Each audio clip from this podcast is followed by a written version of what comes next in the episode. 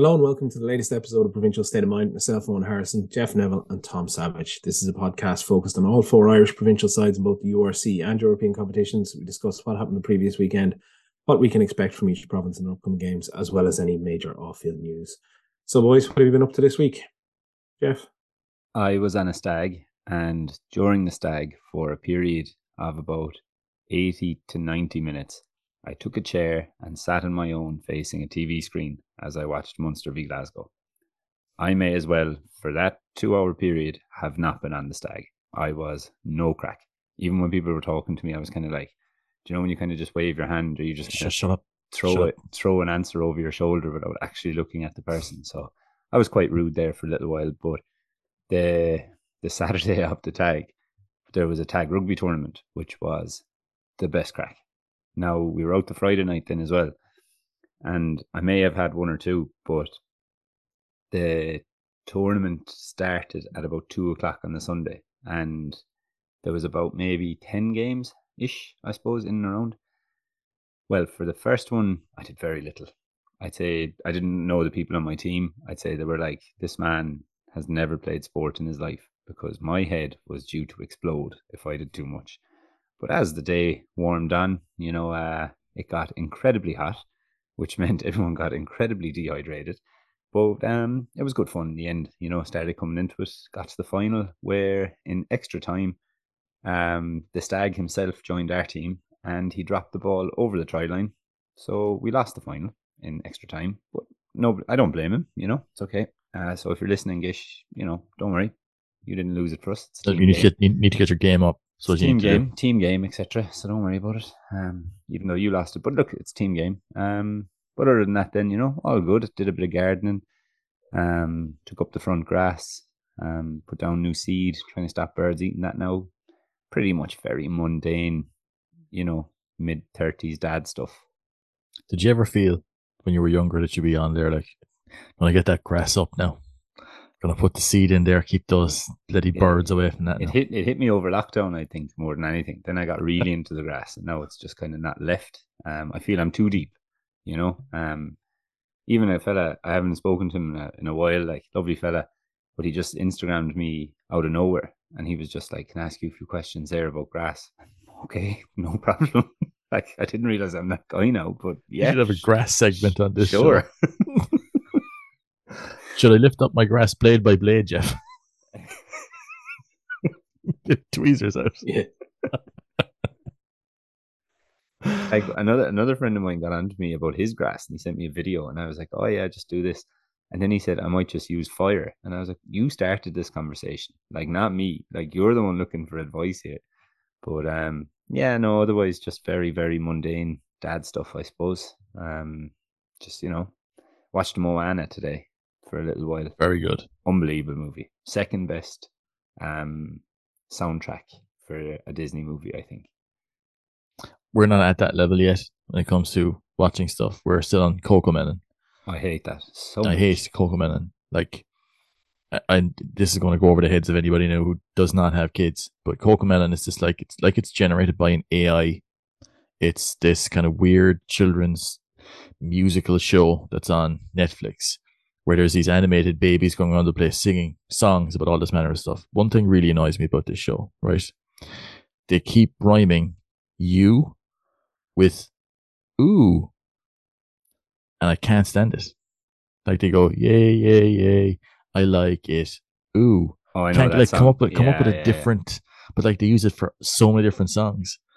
And it's like a bit more imagination, please. My daughter is watching do not do not kind of throw in oh don't rhyme you with ooh or like now or with wow no At the same time, Wait that till you baby's vocab is extremely extensive.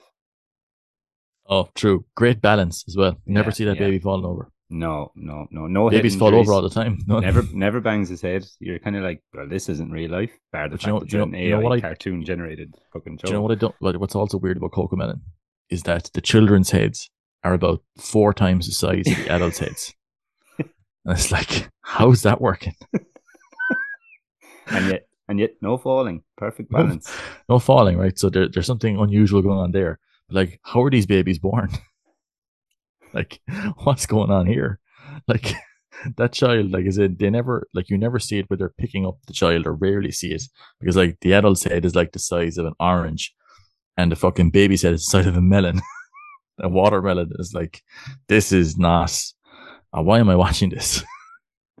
but I find myself zoning out watching it too. It's like herself was just like, enjoying that? And I was just like, what? I, I'd just been kind of staring at it.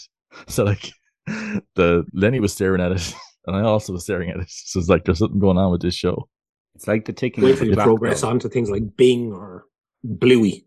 They're they're more Once adult. getting onto Bluey, probably I'm looking forward to that stage. I watched moment now, one Cocomelon. episode, one episode of Bears, or not Bear in the Bluey House, Blues Clues, is it? Is No, that Bluey. the Bluey. is No, that the Bluey. thing? the is the uh, Australian one with the dogs.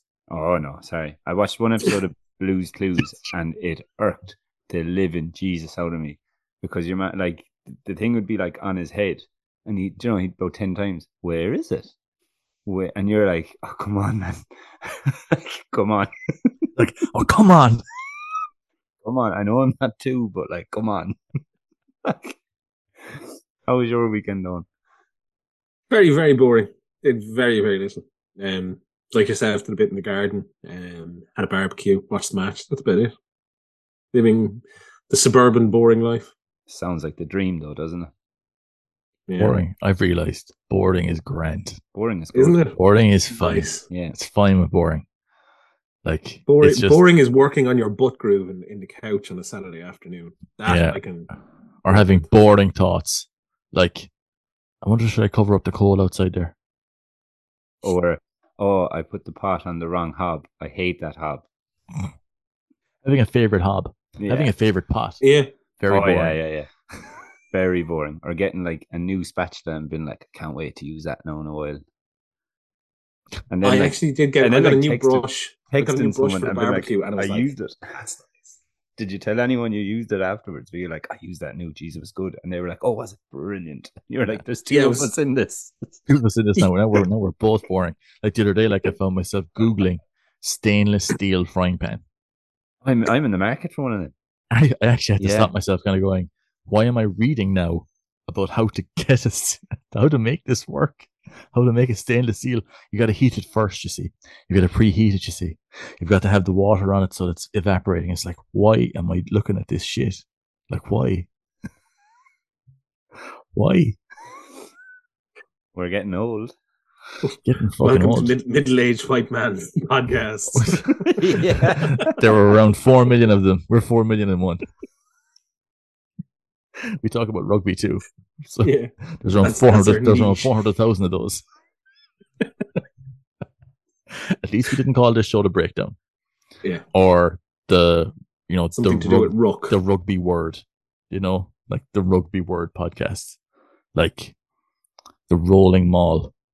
That'd be one that you could see used for a podcast fairly easily. Are we just going to throw out names until we name a podcast and suddenly have It'll an argument pop up. One of another the, podcast, even though we've nothing against other podcasts? the roll away podcast, hands off. 50-22. the fifty twenty two podcast. That sounds good though. That's actually not too bad. Yeah, we could do 50 minutes of shit chat, 22 minutes of rugby, rugby. and that's it. That would be. no, then, we let's- get to throw sorry, it in lads. again. Sorry, lads, I have to go. I'm off to start a podcast. the fifty twenty two. if you see it tomorrow, it's not me, all right? I swear.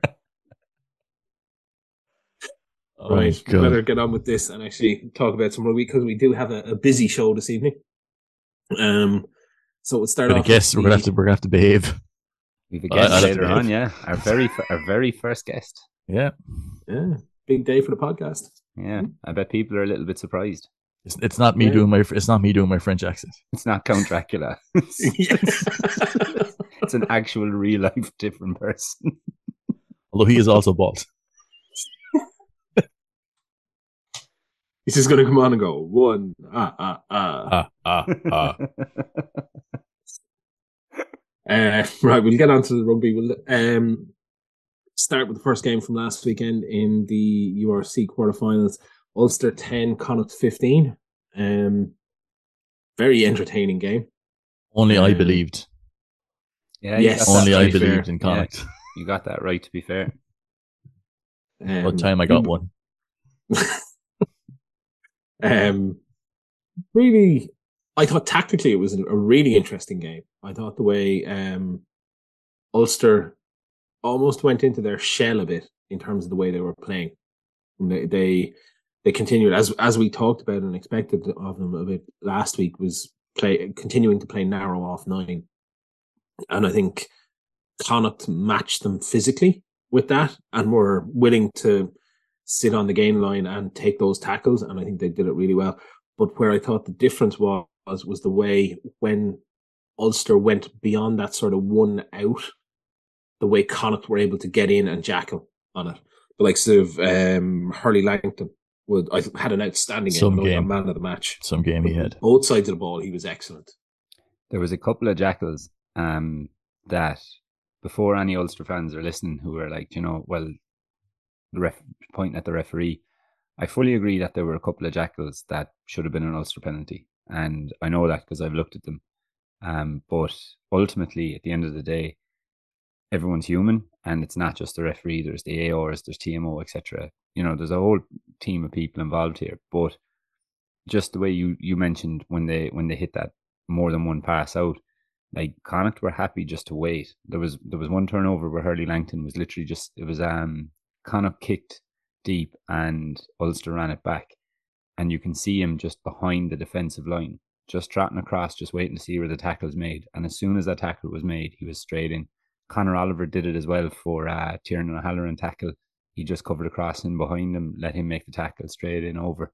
Um, Mack Hansen's one. Again, it was kind of hitting towards touchline and people just poured across and were happy to enter that. Like they all like all Connacht really had to do in that game, and I mean this in the best way possible in a in a Connacht sense because they did it so well, was square up, number up, front up, make the first tackle, and essentially just keep going in defence. Like a, a kind of bit like the Munster game, I suppose, in terms of in terms of defence, just like not getting it was it was on Access Munster. You, I don't know if you saw it, but Denis Leamy was talking about it, and he was like, at halftime, he was like, "Don't get bored of it now. Just don't tap out. Don't get bored of it."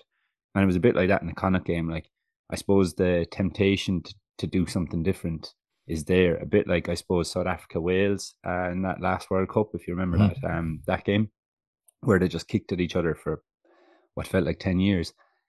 It, it was a bit like that. Just don't get bored of it. Keep going. It's working. Square up, number up, and ultimately, like if you look at Connacht or if you look at Ulster, I mean, they had a line out 78 odd minutes gone. They went 21 phases. 19 of them were just a pass off nine. One was a pick and go. One was a tips line. And that was it. That's all they did for the last two minutes. And it was kind of like, did they go into their shells? Did they feel like, I don't know, they were going to get over? But what was strange for me is the, I suppose, the game plan there in the last two minutes. They didn't run over Connacht for 78, 79 minutes and then suddenly they're like, "Well, we're going to do it now," and you're kind of like, "Well, that's not what's needed. It's not worked so far." Like they've they've domin- they've got nine jackal pen or well eight up to that point jackal penalties on you like or turnovers. What makes you think it's suddenly going to work? I don't know. I just found it very very strange to be honest the way they finished out that game. Well, I think Yeah, the I other f- thing is the Connacht Connacht uh, Maldy was excellent. They they took Ulster out of it, and I think that was always the big question for Ulster. If you stop their maul, what else do they currently have? And I think the answer there is not an awful lot. But like, Like- we, we we said before that that Ulster play heavy off nine. Like everyone knows they play heavy off nine. I just didn't think they'd play that heavy off nine with that long left in the game. Like they didn't try I, anything. I think it's them kind of to a extent going into their shell, like you said, but like they can't just start playing differently in a quarter final, you know? Like this is kind of the way they've been playing all season long. And the second Connacht started getting breakdown penalties and stopping them all, Ulster were in huge trouble. Because if they're not able to build a platform and roll across the defence off nine, it's very difficult for Billy Burns or their halfbacks to engineer anything because they're not really that type of team. Like they hang on to the ball a lot, but a lot of it is fairly safe carries. If they're not even safe, and then you're talking about the the one or you know the maybe you pass off ten, you hit ten, go a bit deeper, that's in danger. Then, like they've got nowhere to go. If like, if their maul's not getting ground, it's difficult for that Ulster team to beat anybody because their attacking systems aren't that they're not just that they're not that sophisticated. So Connacht were able to kick long to them as Connacht do. It's a similar enough game plan to Leinster actually. They kick long, they meet you on the transition D gain line. And if they start threatening that breakdown there, like like you said there, Hurley Langton had a fantastic game, scandalously not Irish qualified, bizarrely. Like I felt like, you know, Seamus O'Shaughnessy, and it's just like, oh, you're Irish, right? It's just like, no. Never been there. Don't, what's Ireland? Never heard of it. But yeah, like just the, the way that they were playing when Ulster, the basically the question was put to Ulster, you need to put together now more complex phases of play and you need to play off like with your maul out of the game. What you have? Very little. They had very little when it came to it. The and they seem to have regressed in that regard. The other side of the coin as well, it's something that Owen mentioned a lot uh, earlier, or maybe mid season, um, but a couple of months ago was the penalty count. They had more penalties than any game they've played since September 2011. So they conceded 18 penalties Jesus. in that game. Like Connacht kicked five of them to win. So like I mean, something I suppose that Owen flagged a couple of months ago in terms of discipline. This was back when they were getting cards a lot. You remember they went through that run of cards. Like Owen flagged it that like all these penalties were going to eventually cost them. Well, here we are. Like, yeah, I, I, I, I, wanted to ask you by the way, where well, how many years into McFarland's you know tenure are we now? Four, five years? Is this his fourth or his fifth um, season? I think I'll it was 2018, 19. Yeah. I'll Google it there quickly. I'm just like, but it's it's a fairly extensive period of time he's had now, where we can say that we're fairly well into the project that that he's putting together. Do you think the finish to this season, you know, finishing you know the way Europe went, and then the way it went for them in the the playoffs here, does that kind of what does that say about the, the project that's going on at Ulster at the moment? Do they need a bit of a kind of blow it up and start again to a certain extent? Someone someone asked me like, do how do I define Ulster's season? And ultimately, I said off the pitch a success in terms of their business, their signings, retention. On the pitch, like you can't call that a success. And I, I am I compared it, I suppose. Sorry, I, I, I, compared it to Munster and Connacht. And like you look at Munster, first year of a whole rebuild, Europe next year, knockouts of URC into the semi final. Um, yeah, it didn't win in Europe, but like neither did Ulster. Ulster would have had a home semi final, fought to the end to get that. Lost in a game where they didn't really fire a shot.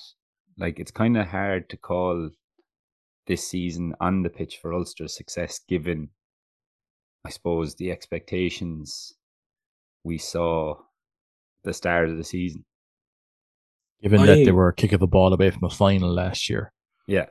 You know, you kind of look at it and go, it's all relative to, to, your expectation. Like your definition of failure is like, well, oh, yeah. what were the expectations, and, and, you know? And don't get me wrong, they finished second in the regular season. I get that. And that's not an easy thing to do, like, but it's the context of the season as a whole, you look at the Europe run, you look at those couple of URC losses, etc., that came in and around uh, both sides of that.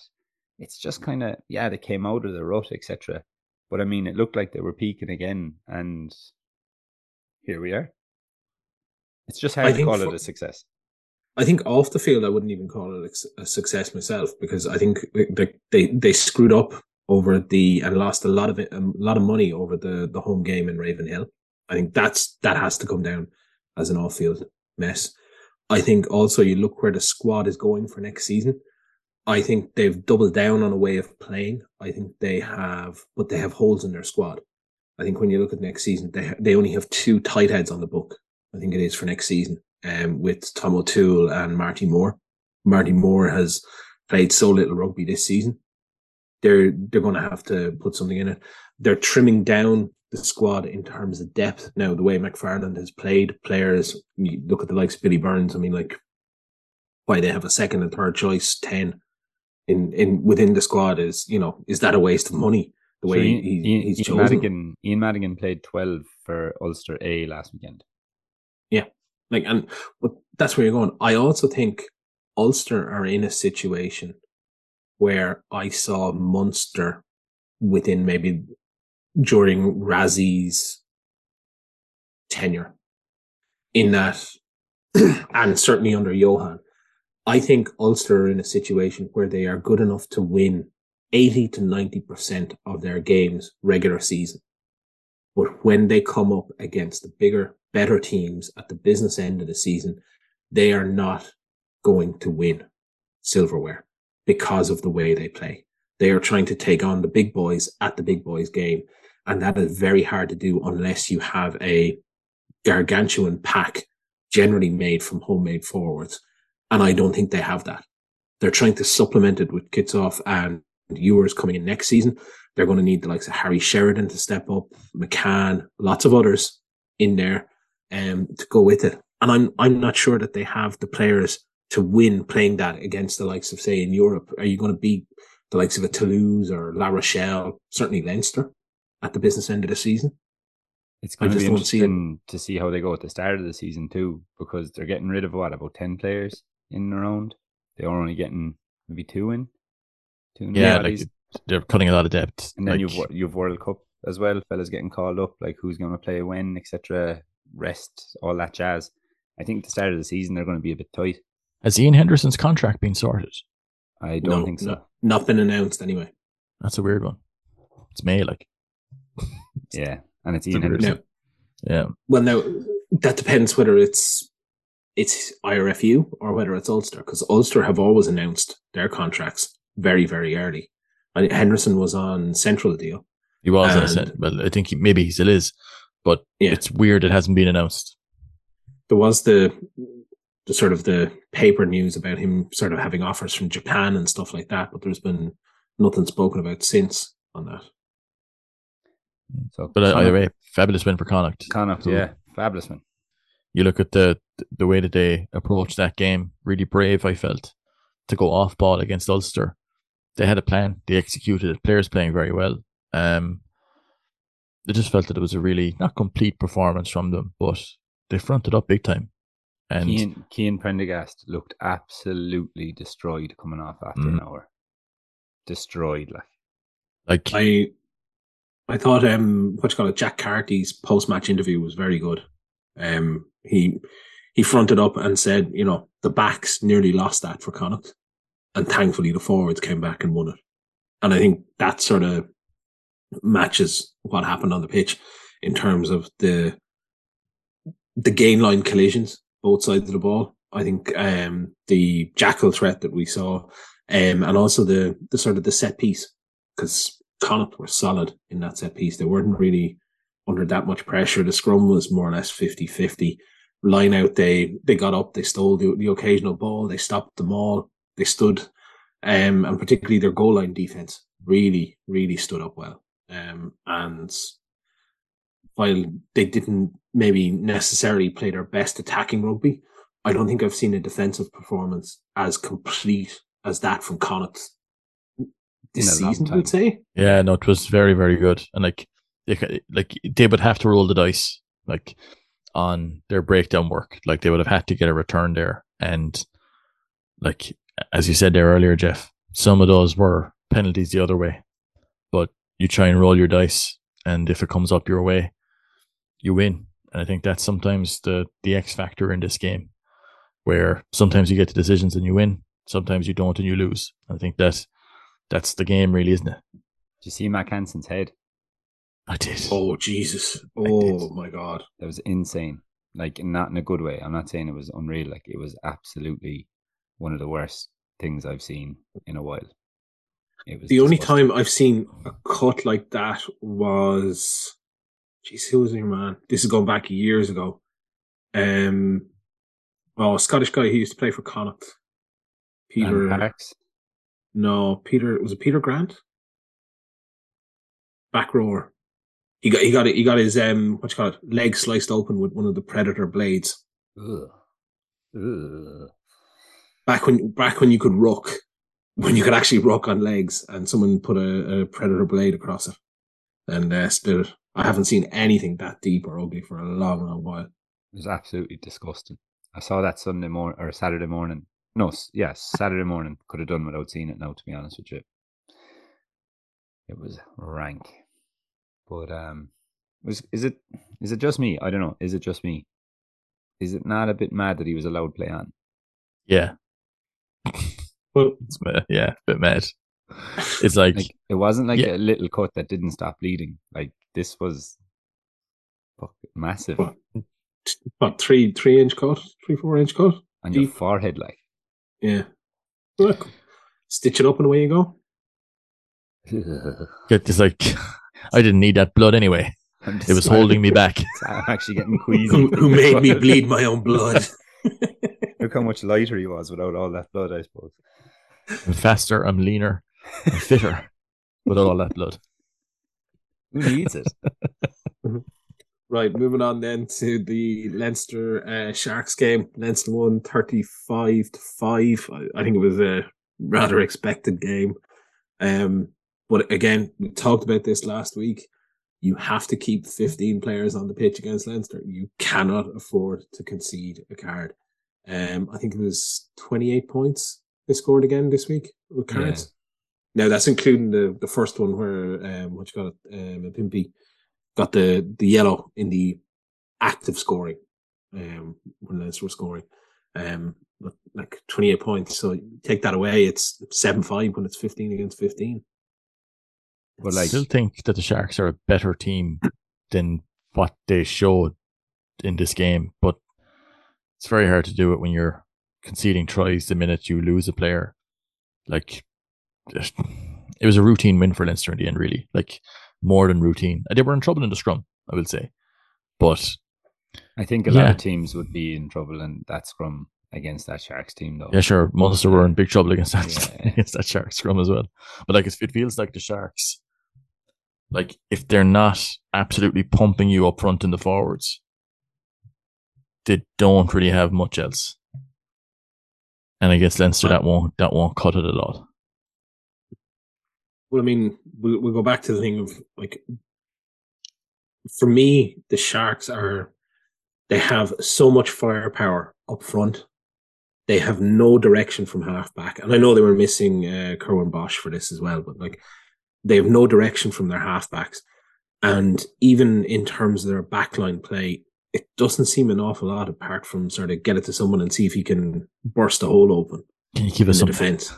Yeah, do something spectacular. Lukhanyo. I'm going to give you Can the you ball. do something, Do something, us? do something spectacular there. Off you go now, lad. See how you go now. Do it for us, Lukhanyo. yeah, yeah. you can see the coach, the coach trying to get trying to rile him up before the game. Scores us a try. Do you ever see, or it'd be like, do you remember when you were under eight and it was like, right, we're going to get the ball to him, like the biggest kid, and he's going to run through. He's gonna run through him. Imagine And in then the dressing room score. beforehand, we're going to get the ball to Lukhanyo. And Yeah, after and that, Lukhanyo, you know he- you know what to do. he's going to get off the ground if he gets tackled, and then we're going to get the ball to him again. So be sure it's, you get it's it. pre- pretty much the Gavin Coombes inside five yards playbook. Yeah, yeah. Like, Except when- when- it's the whole field. when you get tackled, Lukhanyo, you need to get up very quickly because we need to pass that ball to you again. So very quickly you will get up, and it's like, yeah, okay, good. They have nothing else. Like they might wait, they do might they might kick it high for Pimpy to chase. Yeah. They might also do that, but it's weird. It's I'm- like all these resources up front, and it feels that they don't really know how to utilize it properly. It's like it's a shame in one sense. Now, to be fair, they were missing Kolisi, Etzebeth, and you know, uh, uh, Bota, but like, But they went into the game knowing they were missing them. You oh, what I know, mean? but it's like, but it's a bit like Ulster. You can't all of a sudden decide you're going to become. You, we're, we're going to have okay. Now we're going to actually be really good at attack, lads. You've been holding this all back.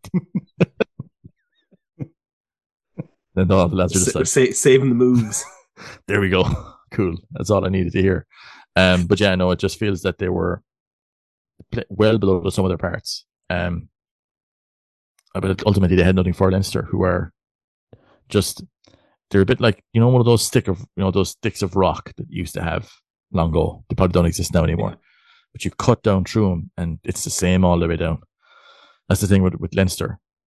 Everybody knows their role, and they know the role of the fella in the same unit as them. So everything works so smoothly because it's so it's so it's built there for so long. The foundations go so deep, like the stuff with Lancaster has been there since when 2017, 2016, 2017. Yeah. They've been building on that since then, There was a season graph- after season after season. there was a graph on Twitter there. I can't remember who put it up, but someone shared it, and it just showed uh, Leinster's points scored since like maybe 2000 or something like that. Saw that same And thing, the yeah. spike in the graph after Lancaster comes over is proper startling. You're just kind of like, like it's not like, do you know, you look for it and you're like, oh yeah, I can see it rises a bit. Like it's literally like, boom, up it goes. Just the perfect system coach that there is in the game. I don't think there's anybody better in an incredibly good system. Just perfect. Everybody knows exactly what they're supposed to be doing. Like they don't even need to play, I would say, all that well or fantastically to you know to play to 100% of their ability to beat a team like the Sharks because their system and the players in it are so in sync and they're so because like again it's a good system first of all it works because there's good players there so everything kind of is built into like there's no area where Leinster are a basket case really when you think about it It was good to see Joe McCarthy come back. yes It was good to see him come back on the pitch. Um, it'll be interesting now to see next week if he's in the 23 again. Or yeah because like I mean, the way he was building before his injury, he probably would have been there. Like in the 23 I would say yeah, yeah Do you know what I mean? So like it'll be mm. interesting to see now, like if he's although there's some tough decisions to make there as well oh huge like if, if you're Especially- Leo Cullen this week ten. what do you do? Like, I'd say whatever, unless Leinster put out like fucking Leo the Lion and the old Belvedere under 12s, I think in that situation, Munster would be favourites. But I think in most other scenarios that are likely here, Leinster would be raging hot favourites for this. So, wh- how deep into the team do you go? How much do you want to risk to win this game, given what's coming up next week? Do you see them doing the same they did for the Sharks? Let's say instead of Milner starting, it'll be Porter, but instead of Furlong starting, it might be Alatoa. Instead of Sheehan, Kelleher. Do you know that kind of way? Mhm. Just revolve, like I'm- still, still names, like still big, but just revolving, rotating, Uh, not revolving. I think there will be some. just lads twirling around in the room. sorry, sorry, sorry. I think they will go with some level of rotation on it. Um, they'll bring in.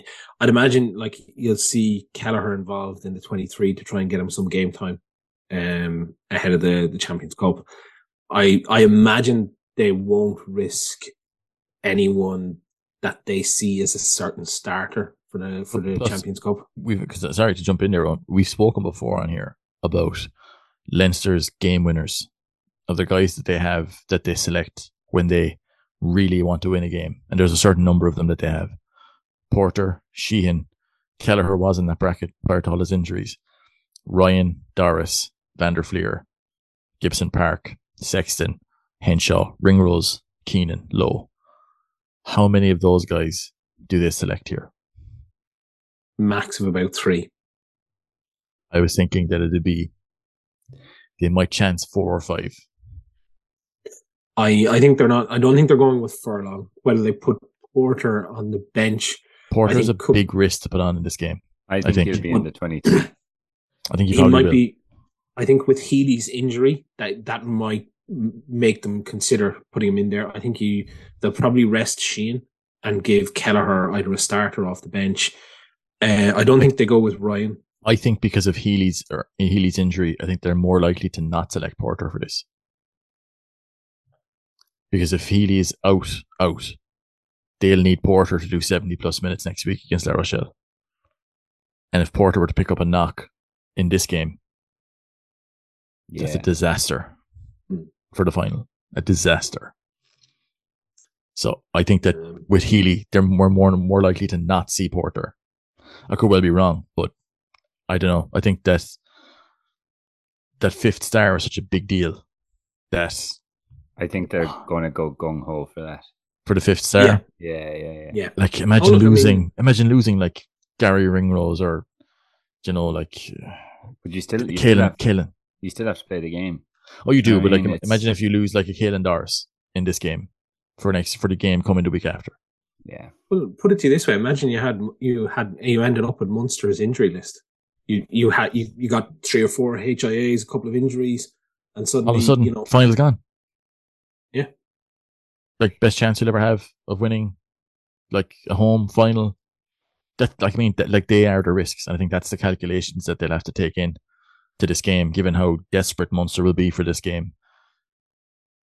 How, that, that's the interesting thing. I feel how do you manage that? I know Leinster are favourites regardless. I would say, but that's the really interesting facet of the next game. How do you manage that? Yeah, I think that's that's going to be crucial for them. I think the I, I don't see them risking Ross Byrne either. I think I don't think he features. I think you go, you go probably with Harry Byrne and then maybe Sam Prendergast or someone like that off the bench. I think Harry Or maybe, maybe. Fra- Frawley. Frawley at ten for Leinster. Nah, Are you Co- just cover- fishing? Come on Are now. you fishing? Are you fishing? come on now. He's definitely I'm. I'm thinking more co- cover off the bench. I Um, think I think, you- Ross Byrne will start. do you just- I yeah, or not Ross Byrne. Sorry, the other one, Harry Byrne. Harry Byrne. Harry? Um, I think. okay, sorry. yeah, no. Um, I think Harry Byrne will start. Yeah. That'll be an interesting one as well. I just think it's very like from from an Leinster perspective. There's like they've picked up a few injuries throughout the season. It's just in, like because did you hear James Ryan supposedly in a moon boot? he was back training this week. No, Yeah. Was he? he's been he's Cullen been training it was- normally. This Cullen wasn't worried about it at all. I don't think What a weird thing to have. Like, why are you wearing a moon boot? Like, it was a fashion statement. it probably is. Yeah, Maybe he it's lost it's one. a maybe he lost one shoe, but really liked those shoes. it's a wanted to- Balenciaga moon boot. Actually, I'll have you know. You know, maybe he had two moon boots, but lost one. Maybe it's the moon boots he wanted to wear.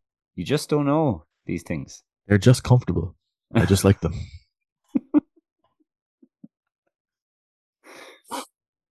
But uh, yeah, it's gonna be it's gonna be an interesting one now. Um, yeah, I suppose we'll preview Let's the talk about the the, the main event. The main event. The Munster game. Was that the main event? You're It's damn right. It The was. main event. Yes, it is. One hundred percent. Where were you, you? Where you? You were watching this game in a pub? Me? Yeah. No, it was in a house. Oh, Like I was that antisocial person in a house, like in the sitting room of a house. In a pub, it's easy. You could just go to the other side of the pub, pretend you were in a different group for a little was while. I was locked, lads. I, I was literally on my own in the corner of the room. I was in a hotel room in Midleton with the sound down, with my daughter asleep in the crib next to me, and I'm just there. Yeah, trying not to make any noise. Yeah, I was counting down the minutes from about from about fifty minutes. I was proper or about Yeah. forty odd minutes. I was proper like, okay, thirty odd to go. Okay, thir- less than thirty to go. Okay, twenty eight to go. Now twenty six to go. It was Would it nice. would would it be weird to say that Munster didn't play that well here in general, but the defense and the maul defense was fucking superb. defense won the game. I- Yeah. I think this was the the this was one of the best tactical defensive displays I've I've seen. The way Munster addressed the first quarter, where they literally played Glasgow in the right areas of the pitch and absolutely took them as I'll use Tom's for uh, terminology here. They played them completely off ball. They actually played them in a way that almost gave them the ball in the wrong areas of the pitch, forced them to play and take the ball, use up as much energy as they could. Munster met them with the physicality and literally just stopped them. And then when it got when it got out, and you were sort of thinking, okay, Munster are on the ropes here, and then suddenly you get a big turnover from Fekitoa, and then you're you're back in. Munster took their chances. Biggest question, I think, and certainly inside that first twenty minutes or first half was Glasgow still thought that they were playing in the normal league and Yeah. continually kicked the corners. Why not rather take the points? Thinking cup rugby, take the points. But that's been the way they've played all season. Oh, but it's It's like- different though. It's it's It, yeah, it has to be. and that's literally you, you took the words out of my mouth. Like the first twenty minutes, like go back and watch that first twenty minutes again. I still don't understand how it was nil all. I full on how it was not three 0 maybe six 0 even a try. I mean, Munster scrambled really well on two occasions in the opening twenty to to stop a try. Like I don't understand how Munster weren't behind, even if it was by three points.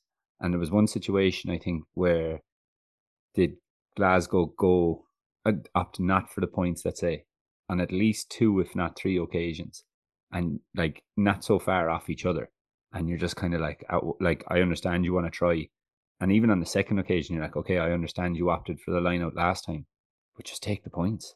Like you're working your whole off here, just take the points, get the ball back, go back down the pitch. I just I couldn't understand it, and then Munster's defense. You mentioned the line speed there. The line speed was unbelievable, and well, there was there was a couple of things I suppose in their own twenty two, getting double shots in all the time, which was just buying time. But that line speed, especially in the middle of the pitch, it did two things. First off, Glasgow had no real answer for it, and they just ended up box kicking it back. And you're box kicking it back to Mike Haley, who's just thinking to himself, "I'll do this all day, like no problem." And then the second side of the coin was because of that line speed, like Glasgow played so incredibly deep, and it just allowed Munster to make yards. Like there was one occasion of two phases, I'd say Munster made 20 yards. And you're just thinking that's because of line speed. And as a result of the line speed, Glasgow have to play so deep in order to try and get around it. Now, that Fekitoa try there on 22 minutes or 21 minutes, whatever it was, like that is a result of line speed. Like he waited, he waited, he waited. As soon as he saw that pass going, shadow, smashed the man, big turnover, and two minutes later of solid possession, Munster score, and it's Fekitoa who scored. But like, yeah, it was good transition play and everything, and really good, you know, keeping that possession to make sure that they, they came away with something. But like, I mean, it was 20 odd minutes solid of non-stop defending. And then Munster's line speed created that try. Like Munster's defense created that try. Yeah, the attack scored it, and I get that. Like, but it was a result of a Glasgow choosing, well, we're not going to take points here. We're just going to keep, we're just going to keep banging the door and hope something happens. And then Munster's defense just comes up trumps with a, an unbelievable turnover, and then just go on to score the try. But yeah, I like watching back that that opening twenty odd. Have no idea how, no idea how Munster weren't behind. Like, felt Munster's defensive breakdown was the key in this game. Um, I think what some teams do against Glasgow, and it's a mistake, is to let them have their rucks because Glasgow don't win a whole load of collisions or get over the gain line all that much. Um, but they don't need to. They play off incredibly quick ball. I think it's like 2.8 seconds on average over the season.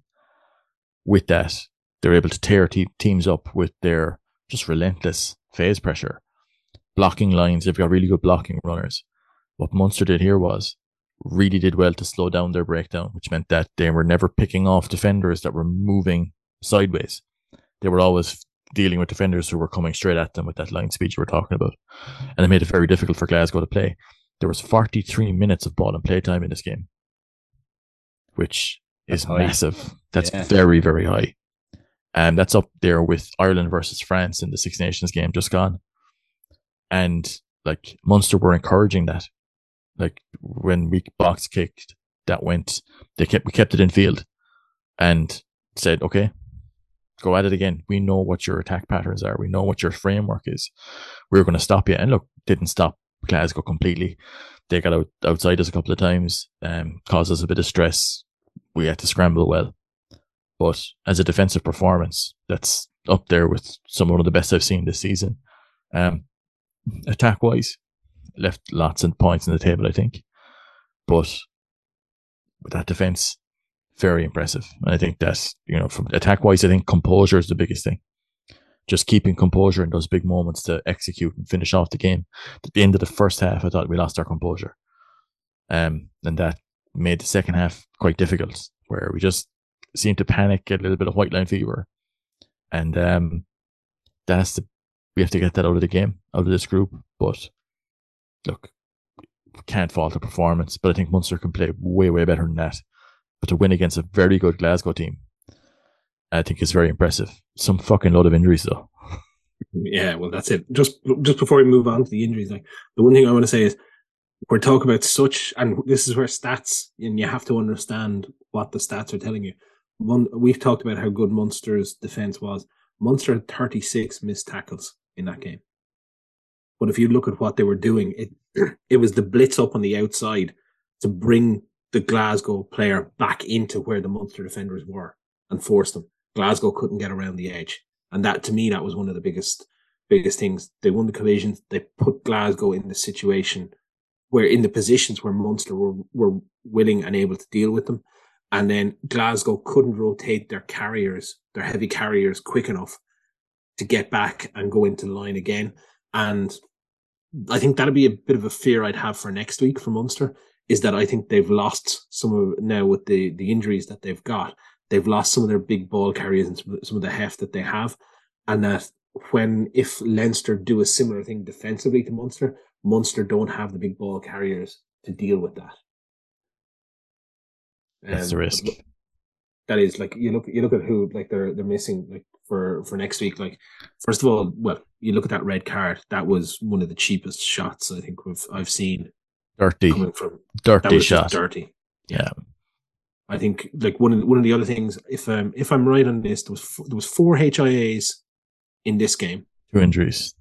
And two and two injuries. But if you look four HIAs on Munster players, and I think within the first half, wasn't it? Or no, sorry, no, there was three within the first half and one one in the second half, and then I think it was last week in the semi-finals against the Scarlets. Was it the Scarlets had two or three HIAs in that I as well? It was three, wasn't it? Yeah, three HIAs in that. So that's seven HIAs against the same team in two games. Well, I think we're going to come back and uh, preview next next week's game in a minute because our next week's games I should say because we have our first guest ever of the show uh, about to come on and uh, for those of you listening will probably know that we never actually have um, guests on this is a first time ever so Owen would you like to do the introductions there yeah we'd like to welcome Mr Adam Redmond from the URC to the uh, Provincial State of Mind podcast welcome Adam Hey lads, how you doing?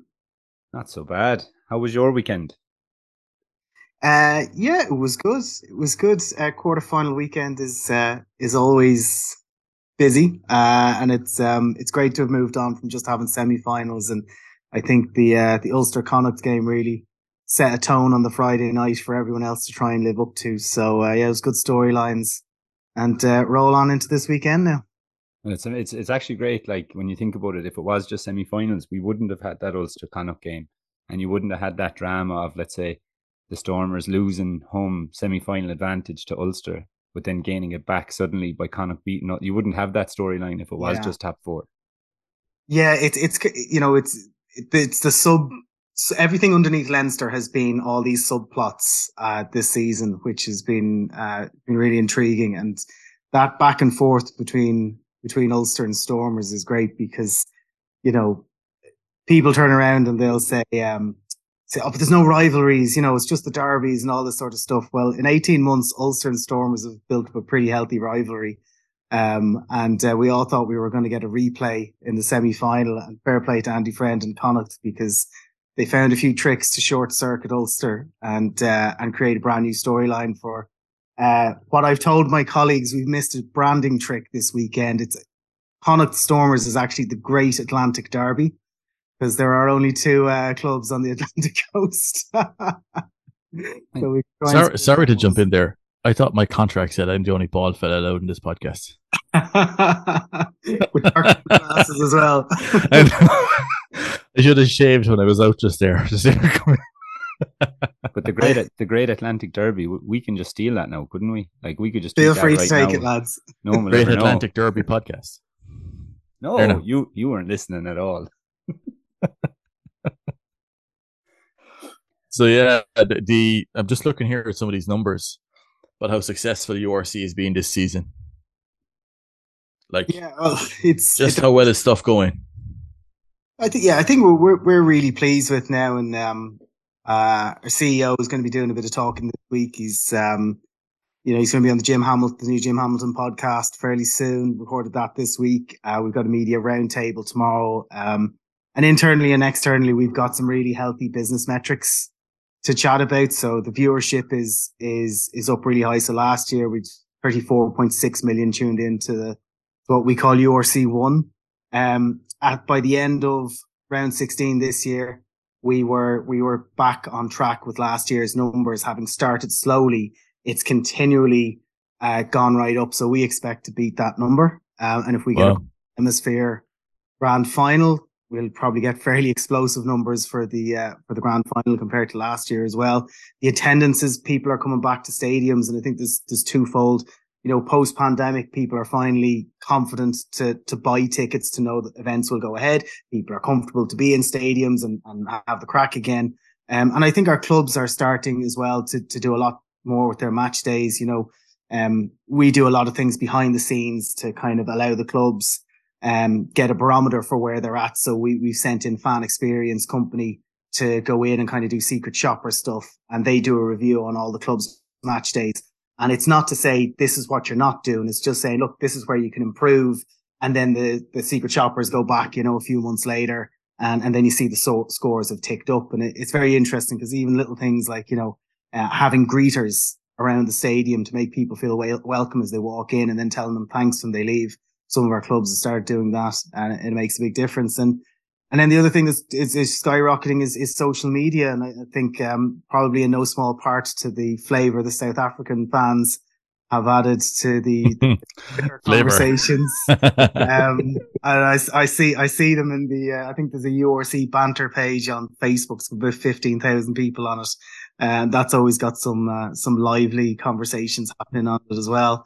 Um, but yeah, it, it's it's everything that we can measure is, is going upwards. Um, so you know we're not necessarily where we want to be, but we're geez, we're we're delighted where things have gone in the first sort of eighteen months to two years. You know, looking at those uh, secret shoppers, is there space for three more, or um, is that already a set in stone contract? Because if you do, do you know any do you know anybody who'd like to visit uh, Parma in in sort of early May, and maybe anyone who'd like to go down to Cape Town in December? I'm sure we could find. I could figure someone out for you. Um, Would you? But yeah, but looking at the the competition that's over the last two years, right? Like I mean, back when it was the Pro 14, etc., there was always this expectation of. Now I know Leinster were top of the table this season, in the regular season as well. Like, but there was this expectation of you know, when a new competition came in, there was already people saying, oh, well, Leinster are going to win this anyway, regardless of the competition. Suddenly they're out in the semi final. You look at this year's quarterfinals, you know, Ulster finished second against Connacht and suddenly Connacht beat them.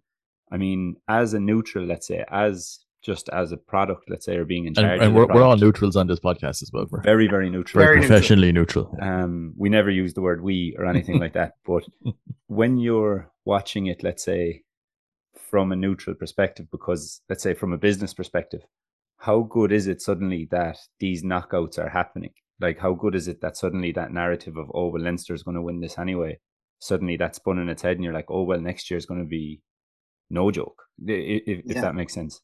Yeah yeah completely. So you know the, the, the first season as well had a had a really interesting sort of twist to it and that the south africans came in lots of hype and then they really, you know, didn't perform early on for, for, for, various reasons. And then we get the COVID interruption that ends up stacking all these home games to the end of the season for the South Africans. And all of a sudden they make up all the ground. Um, and then coming for the likes of Leinster coming up against a Jake White and a Bulls team with a decent amount of talent in a knockout stages. Um, you know, that's, that's a recipe for, for, for getting, for getting upset. And we saw that happen. Um, and I, that's why I think the quarterfinals and having a full playoffs now is a great addition because no matter what your assumptions will be after a regular season, you'll have teams that will get into the playoffs who may been missing some players during the season, may have slipped up on a tour, you know, may have not got the right results, but actually with a full team and the right plan in a, in a quarterfinal or a semi-final can cause an upset.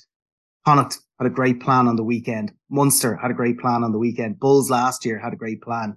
And um, the the one thing I'd be looking at next year, you know, I think everyone's fairly disappointed with them in the first year or two. John Plumtree is going to come into the Sharks and he is going to make a very big difference there because um, I think there's very, very talented teams in this competition, but the ones who are the best are the ones who've got the, the, the coaching intellect and um, I, I, just think the likes of Plumtree and and you know we could go back to Leinster with uh, Jacques Nienaber coming in to uh, to replace uh, Lancaster. But but time and again, you know, if you haven't got millions of euro or pounds or rand to spend on players, spend it in the coaching box because it pays dividends. You know, so um, yeah, it's great to see. And and look, you know, for years we never had an away win in this in this competition, the semi-finals. Um, and then Scarlets went and beat Leinster in the RDS Uh, this weekend, we, we've just had two away wins in quarterfinals and nobody's kind of saying, Hey, look at this. Last year we had an away win with, with the Bulls. So, you know, winning away from home now in the knockouts isn't what it used to be. It's, it's not like impossible. So. And in terms of the, the sort of the, the playoffs for you, Adam, what are the challenges for doing that in such a, a short turnaround and things like that? And is there any plans for something like a destination final for the URC? Yeah, destination finals were great. You knew where you were going at the end of the year. You could plan things out with broadcasters, fan experience, you know, all the fun stuff you wanted to do. You'd recce the, the you'd recce the, the stadium about a million times. And um, yeah, there's, there's a huge amount of logistical comfort knowing where you're going. And and even things like for our broadcasters, you know, like to kind of not know for definite that you're going to be spending big bucks on a, on a host production until two weeks from the final. And next year it'll be back to one week because the, the, the season will, will be impacted by the, the late start after Rugby World Cup and everything. Um, you know, we'll go round 18, quarterfinals, semi-finals, final. Um, we'll be feeling the pressure next year for certain. Um, I think the biggest logistical issues we have are trying to get the team travel right. Um, now, luckily enough, I think this year we're we're much be- in a much better position. You have standby flights ready, and also, um, you know, what we've got now is the airline industry is stabilizing post COVID, which is great, and capacity on routes. And the biggest problem we've had, and you'll have read plenty of stories about team travel up and down, and sometimes teams splitting their group into three or into two, and various things like that. Um, you know, if there's only so much capacity on certain routes, then there's only so much business class seats available and all the rest of it. So that's why you've got to split things up. But thankfully, um, you know, through a new, you know, um, I think with Qatar Airways, you know, we, it's very much a commercial arrangement, but I think next year we'll see the fruits of they'll be able to assist from a logistical point of view for teams that want to travel with them. Um, they'll have more capacity to get places, get places more directly but also they give us the insight on what's happening with the airline industry, and we know the prices will come down, uh, routes will expand. So doing things like this around playoffs makes teams much easier to get from A to B. And once you do that, like you know, you've had a whole season of of our clubs running brilliant events, running great game days, uh, and they just get to do it with more toys and more spotlight. You know. And then you, you mentioned it there in, in terms of impact for for next season how is the the league likely to be impacted by the Rugby World Cup? Yeah, so it's uh, you know we kind of have a we have a lot of conversations with the clubs, you know, starting maybe 18 months ago even about how to approach it because, you know, you have the the EPCR and Six Nations dates kind of fill into the calendar and then you've got to see what's left for the leagues. Um, and the question really was, do you start early, take a break and, and, and then get back at it? Um, you know, a lot of clubs are probably going to go six months match day to match day with no rugby. Um, and that was a really big consideration. And we looked at trying to, you know, facilitate a cup competition, you know, during the World Cup and things like that. Uh, ultimately, where we're landing at is we're going to start on the weekend of the, the World Cup semi-finals. So only two matches to kind of clash with. Um, you know, I won't make any presumptions about which teams will or will not be in the semi-finals and you know, which players will already be having their post World Cup breaks. Um, I think in an Irish podcast, that'd be a very brave remark to make. but, uh, so yeah, so, so what you'll see then is because there's no November internationals, club rugby is just going to run straight through. Um, you know, we'll, I think Premier Rugby are starting maybe a week before us. Uh, so club rugby will run straight through until the Six Nations starts. So it's going to be a bit of a marathon slog, you know, and then players will come back in after probably, I'd say, four rounds. You know, depends on how early some teams get knocked out. Some players may reappear earlier than that. Um, and then what, after what, what what's what time is the quarter final again? just so we have a rough idea. when is that?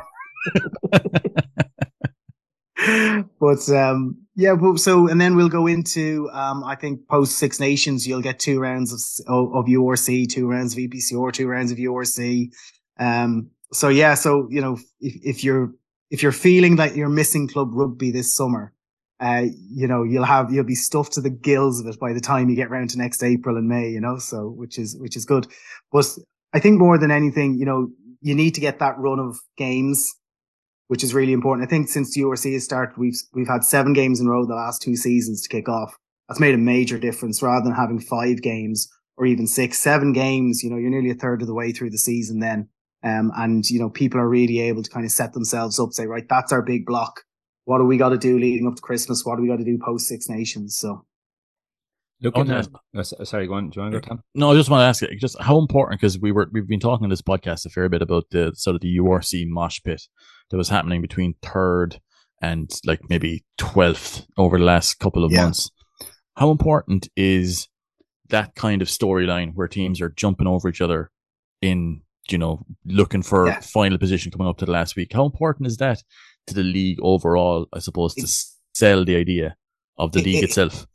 It, it's massive because what that does, what happens on the pitch, and how the league table fluctuates from week to week, and how teams move up and down, that does more marketing and does more for the on, authenticity of, of the tournament and the league uh, than anything else can. You know, we can do all the great hype videos and stats and, and do great, great content.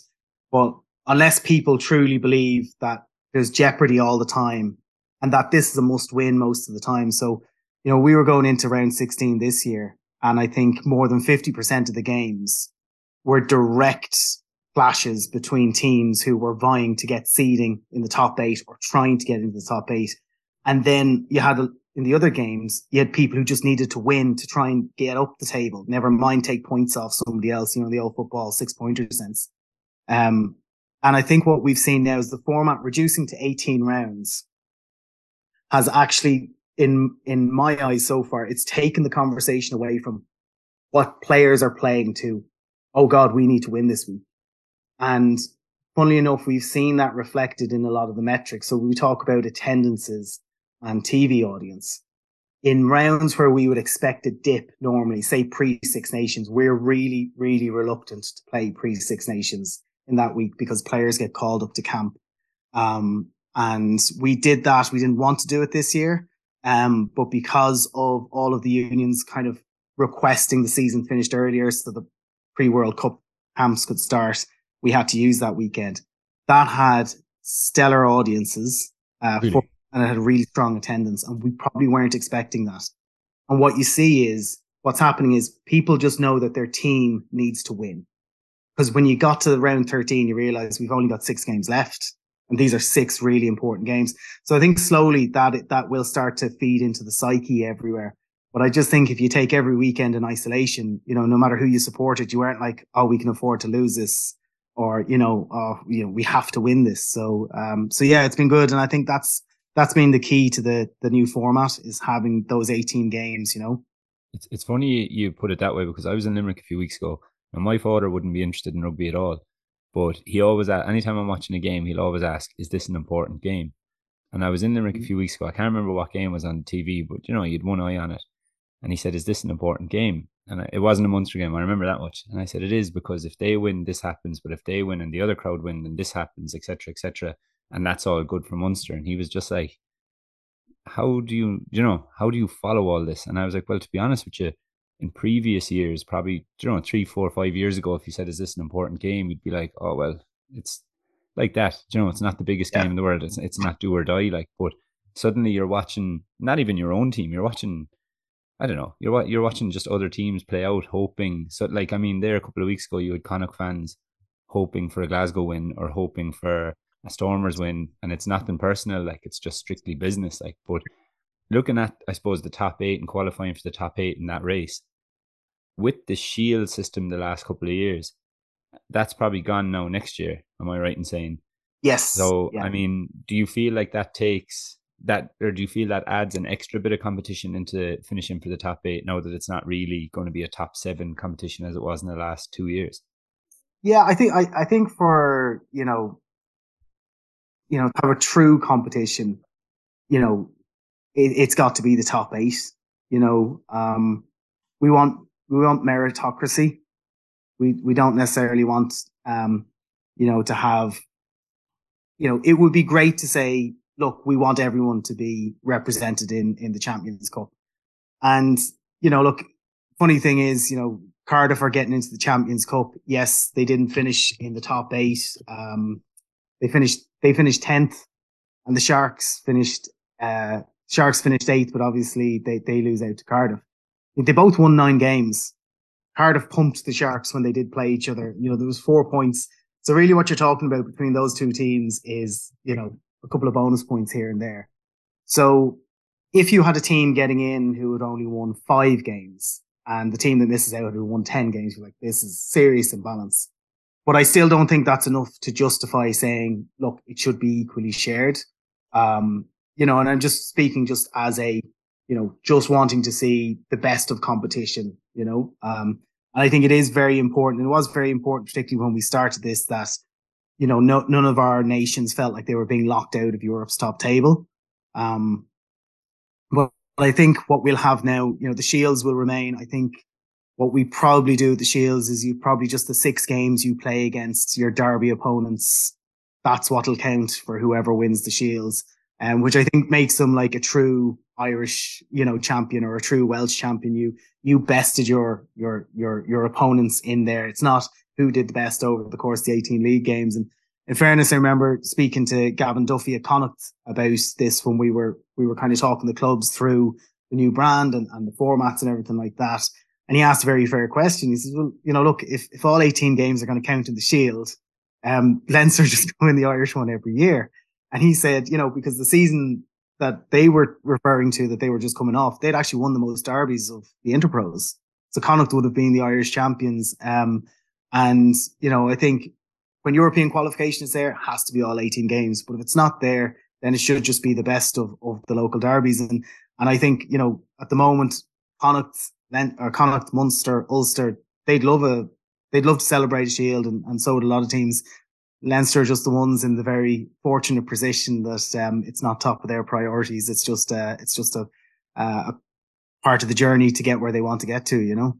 I think going that way with the Shields, especially in Ireland, would almost be maybe the two boys be able to reflect more on it, like, but it would be almost like the old Interpro series more than anything else, and almost like the Interpro series we see in the women's game at the moment, just with half the games, obviously, but it probably would mean a lot more.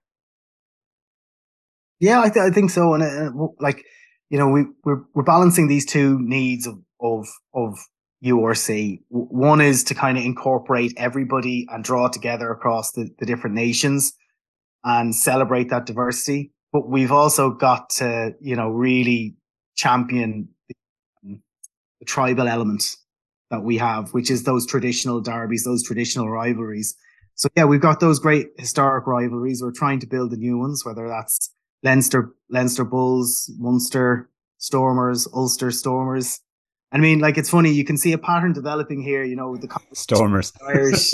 well, the competition between the Irish and the South Africans, and it's not just on Twitter. You know, like we're going into a Rugby World Cup now, which for Irish and South African fans has a completely different take compared to previously where you just would have said, well, South Africa in our pool, that's two years away. And you wouldn't really think about South Africa until about a week beforehand. Well, now fans, coaches are all talking about this, the Irish South African rivalry through, through the club game. And, um, and I know the coaches are talking about it because I've spoken to a few of them, you know, and they're very aware of it. And the South Africans in particular think they are learning a lot because they believe that the Irish teams and the Irish national team, they they play with systems.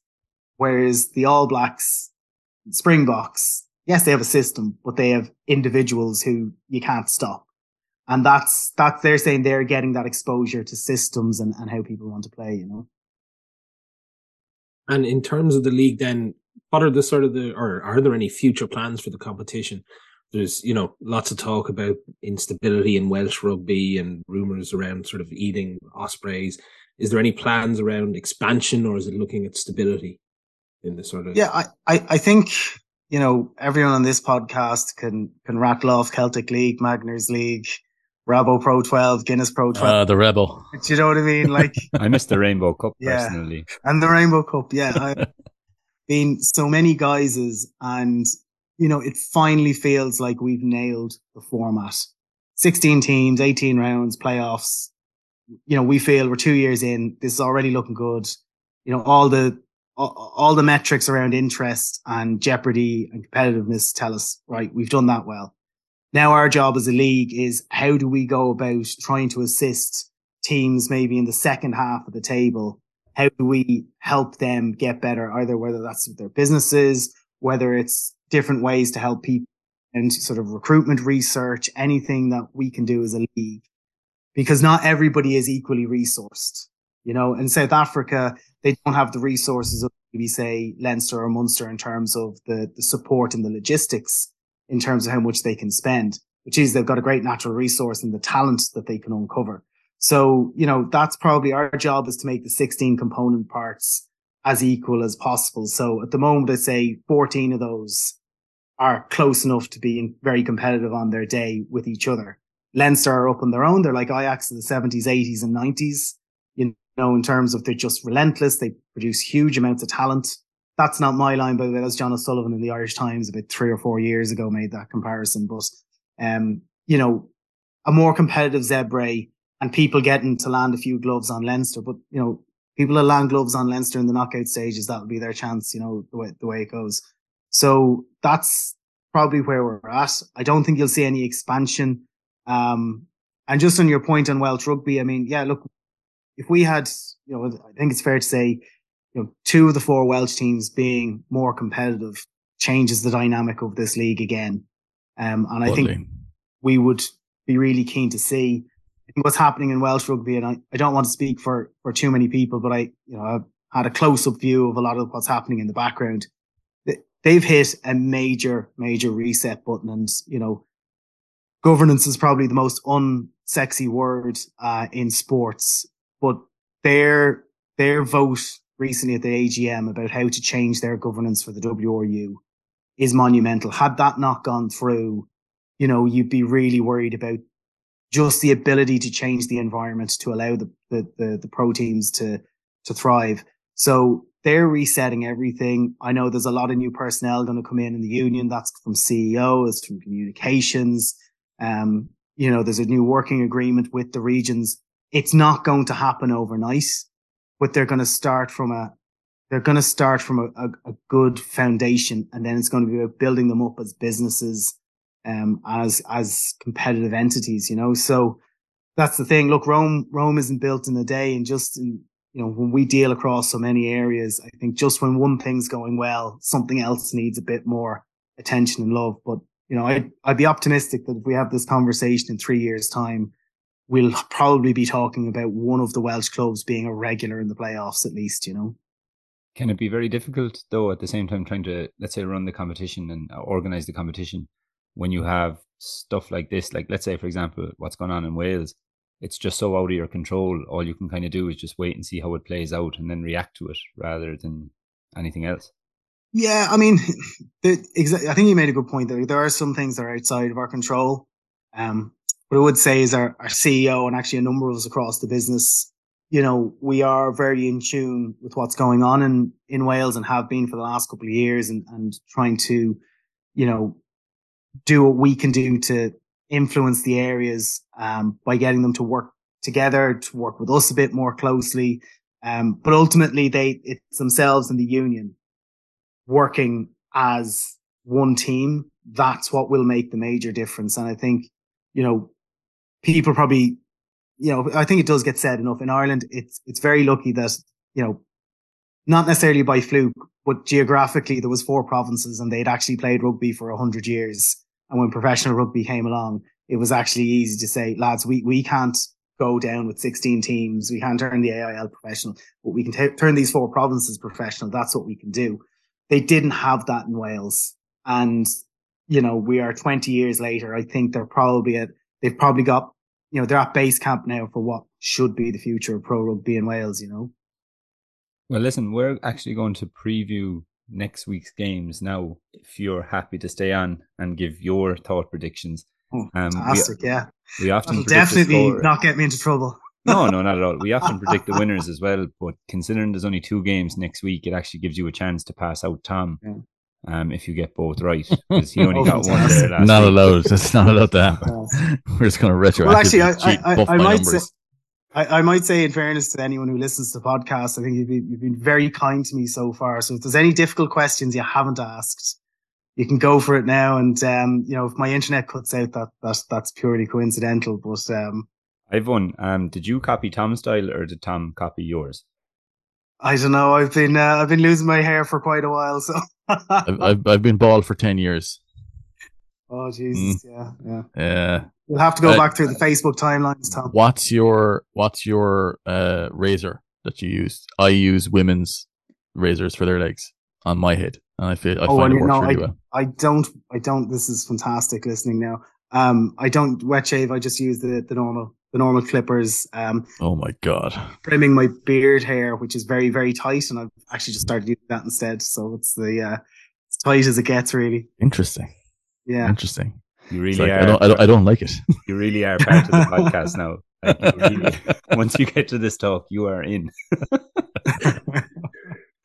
it's usually around. Oh, the only- the only Tom, different- the swimming updates next. is- yeah, the only the only difficult thing that we'd have is that you have to pick Munster when it comes to the the prediction on the the winning of the the upcoming derby for the semi Is, final. is that is that must watch must watch Munster? Main event Munster. You have to pick main, Main event, event Munster, Munster, and yeah. that's about it.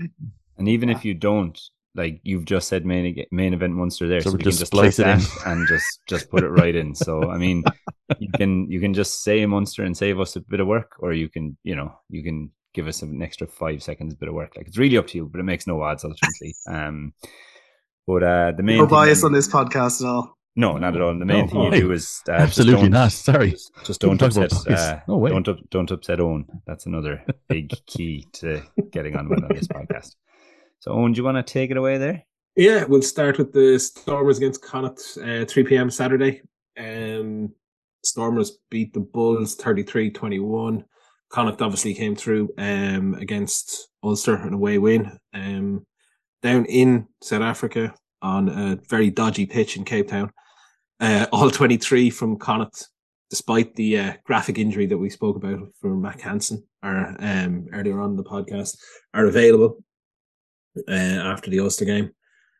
Who are we picking on this, Jeff?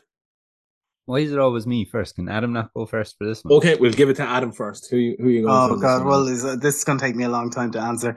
Um, I think it's going to be a much tighter game um, than people might think on paper. Um, I, I will give the nod to the Stormers just because I expect them to have forty thousand plus in the stadium again. I think Wow, that's a big number actually. They've they've sold the last time I saw ticket update today they were on thirty three thousand, and we're on Wednesday. Um, so and shameless shameless attendance plug, but they they set a new record last weekend for a non final game in the playoffs. Um, and incidentally, Leinster and Munster will set one for the Irish market as well this weekend. Um, it won't be as big as Cape Town, I don't think, but yeah, that, that look that crowd in Cape Town will do something. There's a connection there with the fans and the team. They they've got this thing John Dobson called it, make Cape Town smile, and um, you know it's it's kind of organic, but the Jesus they're rallying behind them. The one thing though, I look at Connacht and I say, first of all, turning up with a full squad of fit players, that is some achievement to the people working at the club to get all those guys there. Um, and I, I just think they were so shrewd against Ulster. Um, I think the pitch might be a little bit of a leveler. Um, Andy Friend will know like Stormers, Stormers have power in the pack. Absolutely. You've got Kitshoff and Frans Malherbe and some of these guys running at you. I'm not going to say they're a lightweight South African team, but they're not, they're not the Bulls. And I think Connacht will fancy that if this gets into a shootout, that they will have the, the weapons to, to, to keep pace. Um, and the one thing, Deon Fourie is on the injury list for Stormers. And I think he was the reason behind some of their slip ups. Um, I think he wasn't on the pitch against Munster. Um, and he, he makes a massive difference to their, to their poaching and to the work at the breakdown. So I will give the, the tip to the Stormers to reach the final, but I think Connacht are going to make them sweat. And I, I think there'll be less than a, less than seven in it at the, at the whistle. I'm I'm going to follow you. I'm going to go Stormers. I think Connacht will have to come out and play a similar game plan that they had against Ulster. I think they're going to have to meet the Stormers on the gain line physically. Um, in terms of the collisions, I think they're going to need to win the breakdown battle as well. And I think they're probably, if they want to get in with a, a chance of winning this, their their attack is going to have to click that little bit more for for this game. Um, I think the it could be a little bit ugly, as I think both teams like to kick the ball a lot. Um, and I think you, you could see a lot of kicking tennis come into it. But I think overall, the Stormers, the travel involved for for Connacht as well, I think give Stormers the edge. I'm going to go with them by about seven to eight points. as you all know, I love tipping Connacht in South Africa. Absolutely. Yeah, that it. was fantastic work earlier in the season, actually. Yeah, just giving you a chance, you know, to catch up. But I think this could be the time. um, I think, yeah, I think Connacht are going to kick the synthetic leather off the ball. I think they might struggle physically a little bit. And while logic says to me that the team that's more physical and just gets that that edge physically will win, I don't know. I think Connacht will just kind of say to themselves, that was a big win against Ulster. Like, essentially, I'm not saying they've nothing to lose because it's semi final of URC and they won't be thinking that way, but just throw caution to the wind to play the game they can play. I'm going to go for Connacht. I was actually going to go to, go for Connacht as well. Yes, Tom. Because I figure, like, you look at where the Stormers, where they've had a few issues in the lineout. Connacht's contesting in the lineout has been outstanding this year. Murray will be all So- over that. Yeah, so I'm looking at that. I'm looking at they'll need to get a few referee decisions. Easier said than done. But I think that they have a game that can push the Stormers very, very close. And if they can get, make you know make it sticky at the line out, get a few decisions at the breakdown, I think this will go high scoring and very, very close. I think Connacht could edge it. Big win for Connacht. I'm going to go with a one point win for Connacht. I, I'm going to point out, Tom, that I think your bias is running into this because you, you, you, you've worked this out that if Connacht win, and obviously you're going to tip Munster, then you'll have a URC grand final in Park. And I think that might be just bleeding into your thinking. you think I might get some free tickets for that game? I hope so. It's like the father Ted scene. We're, we're still good for the discount, huh? We're still good for it. But like, it's big for for Tom to pick Connacht because Tom does not like Connacht. I hate Connacht. I hate the province of Connacht, like the actual geographic province of it. I'm just like, why is that? What's that doing over there? So Plus yeah, it's for and, me- and the enemy. and the enemy. Yeah, so I'm looking at them, just thinking, I just think they've got a, just the, the right mix of game styles that they could upset the Stormers. Um, because I think we've seen the Stormers being a bit on and off this year. Um, now big home crowd, they'll be up for it, obviously. But I just think Connacht have, I just with their their line out in Brickler, I think is a big deal. Mm. Um, for this Stormers team. So Yeah. The, wo- the one word of caution I would give to Connacht fans, though, is they are unlikely to play a team with as many game breakers as Stormers. And I mean, like, you know, Hacjivah Dayimani is like, he is a sensation in the back row.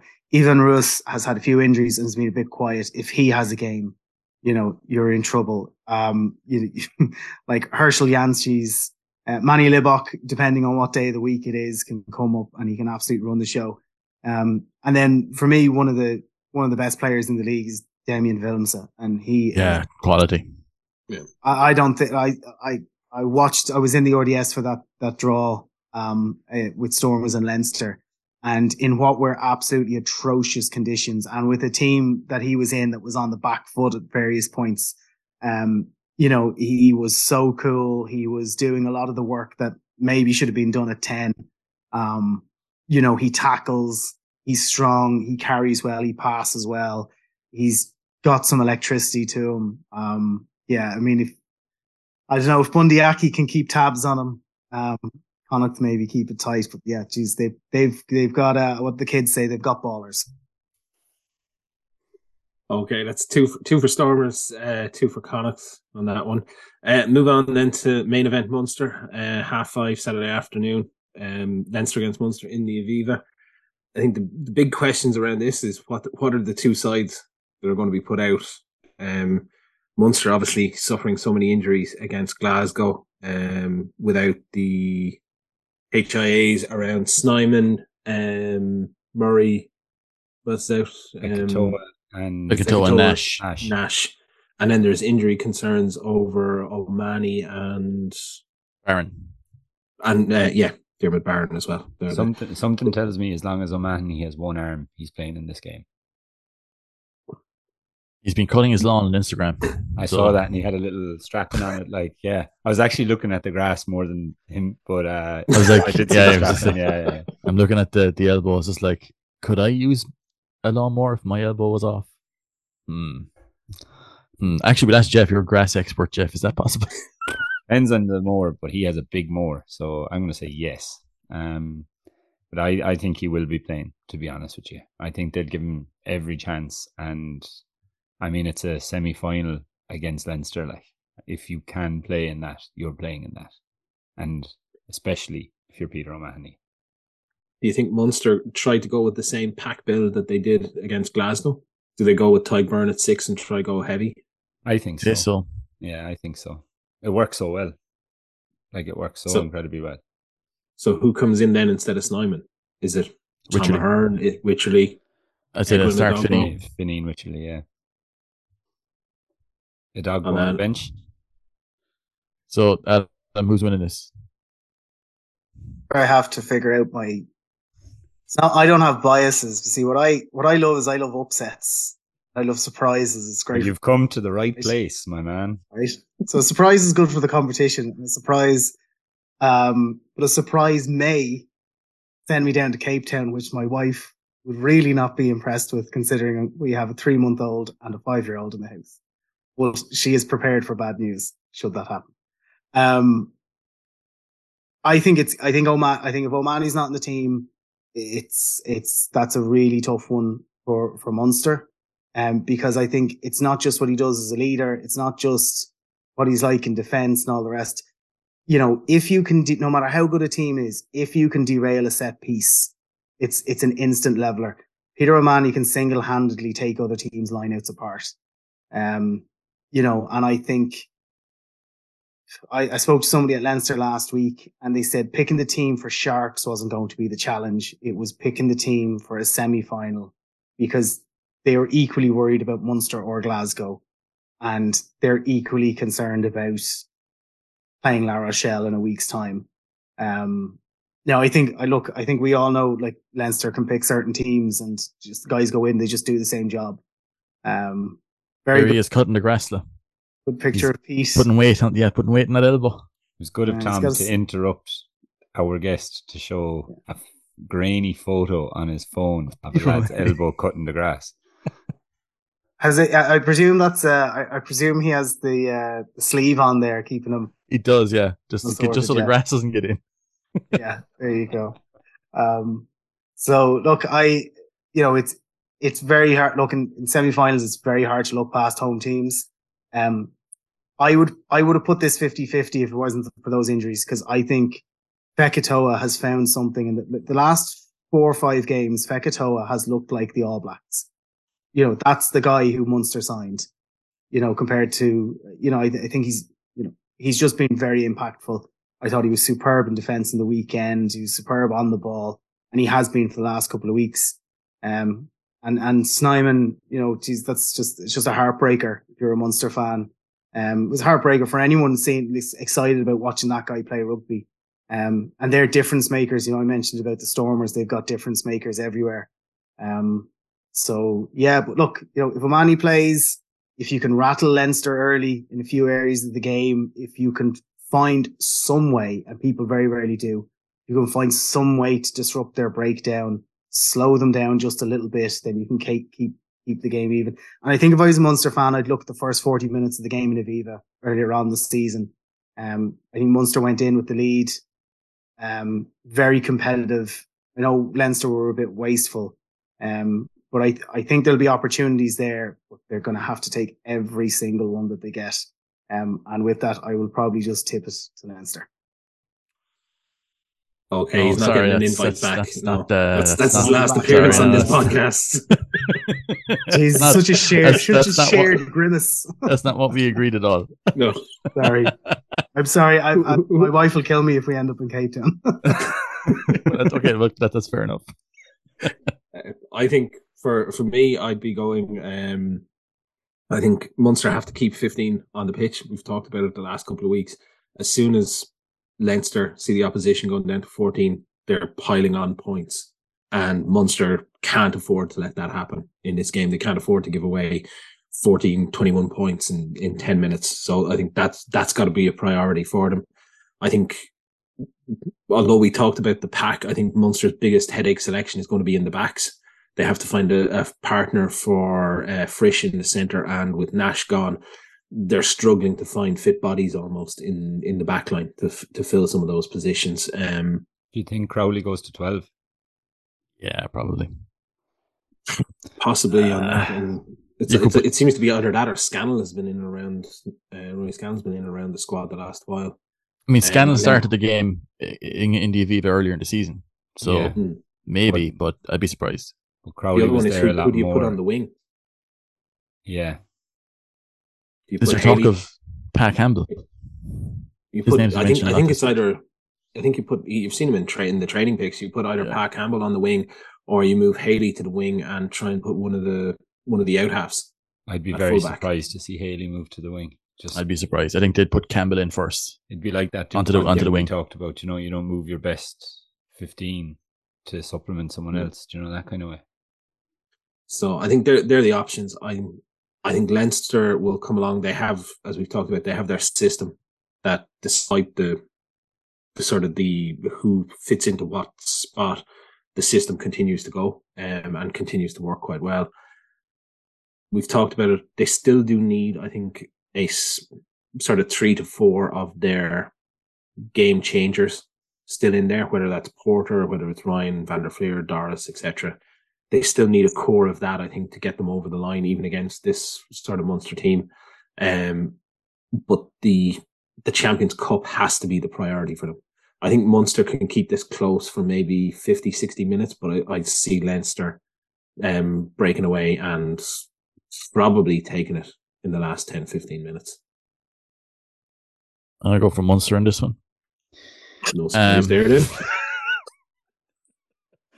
Uh, I don't know. I just I would really like them to do that. So that's kind of where I'm at with it. So that's it. That's my logic.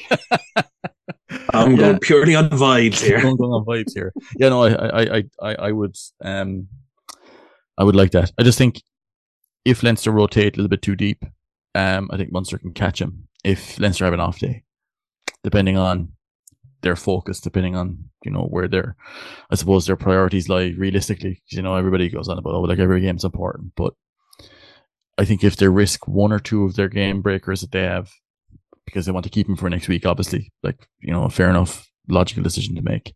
I think Munster could catch him with a few decisions going our way, um, or, or Munster's way, of course. I mean, um, so yeah, no, I think I'm gonna go with Munster just because I would really like it to happen. There. No. Right, if I if I look back, there's been it's probably been three. It's been two semi-finals in the last pre. There's two semi-finals pre-COVID. Um, there was a COVID For the final. final, Sorry, there's a COVID semi-finals. They, they Mhm. they kind of played each other at this stage of the competition four times in the last sort of six seven years during Lancaster's time there. Um, and I've seen them deploy different tactics, and it just made me think when you guys were talking about you know Crowley moving to to ten. Um, you know, I think in one of the games they they tried to play Carbery and Bleyendaal at 10, 12, you know, to have that double jointed kicking option or Carbery coming in at 15 and they were kind of swapping around to just kind of always be sort of pinning Leinster back. Which tactics, what tactics do you want to see Munster try and employ? Like, what do you think keeps Leinster and gives them a chance? Because we've seen Munster try and do it couple of different ways, albeit Van Graan probably did it the same way. Um, but they have tried one or two different things. What, what do you reckon works for them? Though? Who I think to Len- I think it? Leinster. I think well, we're going to kick the shit out of their pack first of all. Kick the shit out of the front. But I think if Le- Leinster kicked the ball long to Munster, I think over the last couple of years, Leinster haven't really rated Munster's attack at all. And they've been very comfortable in kicking long and defending, you know, in depth, knowing that Munster weren't able to generate line breaks. I would be, I would wonder what their rating of Munster's attack is now. Whether they feel that the injuries have taken away some, you know, physical game breakers for us. But I think if Munster can hurt Leinster on transition with the way that Munster have been holding onto the ball this season. There's a possibility there to hurt them on multi-phase. But will Leinster adjust? And again, if they'd go too deep into their roster, how much can they adjust? That would be my question. And I think if the you know, if, if Munster's set piece can hold defensively as well on the line out, the counter jumping would be very important. Um, because Leinster they have a couple of key areas where they're very good. Their transition defense, their you know their immediate transition, you know, on the first and second phase after transition, but their line out, their line out driving, and their their strike plays. I think Munster will have to compete really heavily at the line out to have a chance here. And if they can get, you know, Lens pull Leinster down to, you know, maybe 70, 75% completion at the line out, there's lots of things that have to go right. And I think that's that's one of them. I think the thing for Munster is everything needs to go right for them, whereas for Leinster, 70, 80% of the game just needs to come off. You're like we, we you mentioned the injuries. Like I think Fekitoa has gone from someone who at the start of the season you could probably say, Oh, well listen, we'll get someone else in to suddenly probably being one of the first names down there, like to be fair, the way he's been playing the last couple of months. Snyman, if you want to kick the shit out of the front five of Leinster, there was probably no better man. Um, but listen, it is what it is. Like logic for me dictates that Leinster would probably win the game and probably will win the game. But whoa, whoa, whoa, whoa, I said logic. I also picked Connacht in South Africa. Um, so logic for me dictates that what, Leinster what, will what win do your the game. vibes feel? But my vibes feel like they did last week when I said it just feels like one of those days. You know, it feels like it could just be one of those days, and it was. So I'm hoping this weekend can also be one of those days. And I'm go- like the other side of the coin as well. Like we we we've talked about Leinster kind of getting ready for a, a final in Europe as well. Like Munster really can just throw the kitchen sink here, have a week off, recover, etc. And they're playing a home final. Um, am I right in saying that? No, that's if Connacht win. Sorry. Yeah. Um, but like they can just throw the kitchen sink at it and say, "Listen, we'll recover for a week and we'll go again." It's like it has the potential to be the last game of the season for Munster, and I think that puts a very different spin on the week. Like if Leinster lose, they still have a Champions Cup final. They still have a chance of celebrating something. Whereas if Munster lose, like that's it. Like you're saying goodbye to a lot of guys. You're just finishing the season. Like it's it adds a different spin to it. But while logic says and all the statistics and the depth and you know everything like that says that Leinster probably win this game, just could be one of those days. So I'm going for a Munster win. For me, I think it comes down to the, the breakdown. Munster don't have the heavy carry carriers I think that they need. They're losing the likes of Snyman and that in it. I think, yeah, if if they want to win, they have to kick the shit out of Leinster at the, at the breakdown. They have to get that quick ruck ball. Then they can get to the edge and actually put pressure on Leinster and, and their defensive system because I think that's that's where Leinster can be caught is out wide. Um, but I'm not sure they have the rotations that they need in that. So um, that's why I'm I'm sticking with that. So look, we'll round it up there, folks. Thank you very much for listening to our ramblings and for supporting the podcast. Please do rate and review the podcast on whatever platform you listen, as it really helps. And also be sure to share the podcast on social media. Big thank you to Adam for joining us. And if you want him to stay on instead of Tom, because we only have a quota for one bald person on the, podcast each week, you know, please get into us on social media and make sure that you you vote for Adam on that. Hope you have a good week, and at least three of us will be back next week to chat again. And a big thank you as well to Adam in advance. If uh, Stormers win that semi final, he's promised us flights to South Africa and match tickets. So, listen, massive thanks for that. Um, oh, Match tickets, no problem. Not a problem. Best seats in the house. and I forgot to mention as well uh, the ticket competition winner for this week. Oh, and you're meant to be running this show, man. Uh, the Oh. tickets competition, I went out of my head completely. The tickets go to Kieran O'Donoghue. So we'll be in touch about getting you those tickets to the semi final this weekend, too. So- And actually, lads, if you want, um, if we've a if we've a final played on the on in Limerick or Dublin, uh, happy to give you a pair of tickets as well for for listeners for a competition uh, ahead of that. Very kind. Thank you very much. Very kind, Adam. Thank you very much, Adam. Hope everyone has a good week and chat again.